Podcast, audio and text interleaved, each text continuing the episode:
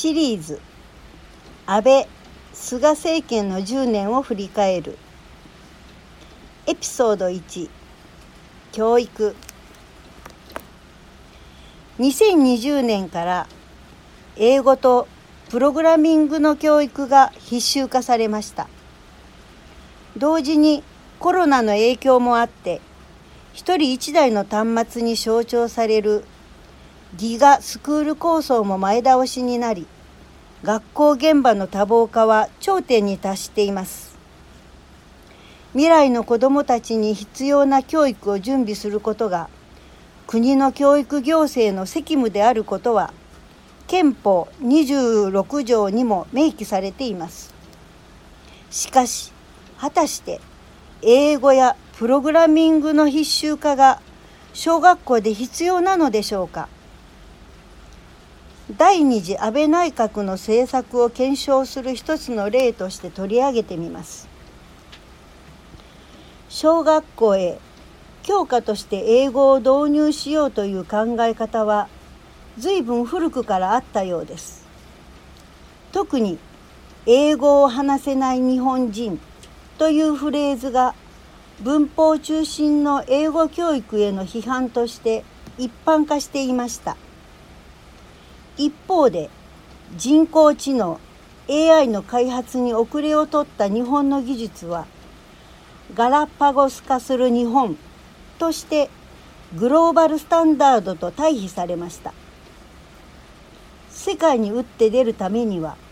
英語が話せて ICT を活用できる人材が求められるということなのです。つまり経済成長のためには即戦力としての人材を社会企業に送り出すことが教育に求められるという空気が作られていったのです。これまで国の文教政策を決定してきたのは文科大臣が中教審に諮問し中教審が文科大臣に答申するという形をとってきました。これは何も複雑な手続きを施すということが目的ではなく時の政権によって教育が恣意的に利用されるのを一応防ぐための手続きとなっていたのです。ところが民主党から政権奪還を狙った安倍元首相は決められない政治からの脱却を目指しました。教育においても教育再生実行会議を内閣府直属の機関として設けることで諮問答申というこれまでの教育政策決定の方法を退けました。そして教育再生実行会議の結論をそのまま閣議決定するという政治主導的な文教政策を実行したのです。2013年には小学校英語必修が2014年には小学校でのプログラミング教育必修がそれぞれ閣議決定されました。この閣議決定に至るまでにそれぞれの必要性が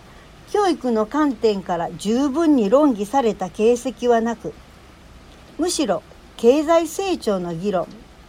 いわゆるアベノミクスがなされたと指摘されています。その結果町の至る所で英会話教室やプログラミング教室が繁盛しています。前者は1000億円以上。後者は100億円以上の市場を形成しています。今後も一層の伸びが見込まれています。こうした私的な教育資源を利用できるのは一定の所得が見込まれる層の家庭の子どもであることを考えるとアベノミクスがもたらした教育への弊害は大きいと言えるでしょう。ちなみに大学共通テストの英語4技能の民間テスト利用に関わって萩生田文科大臣が行った身の丈発言は決して偶然の所産ではないのです。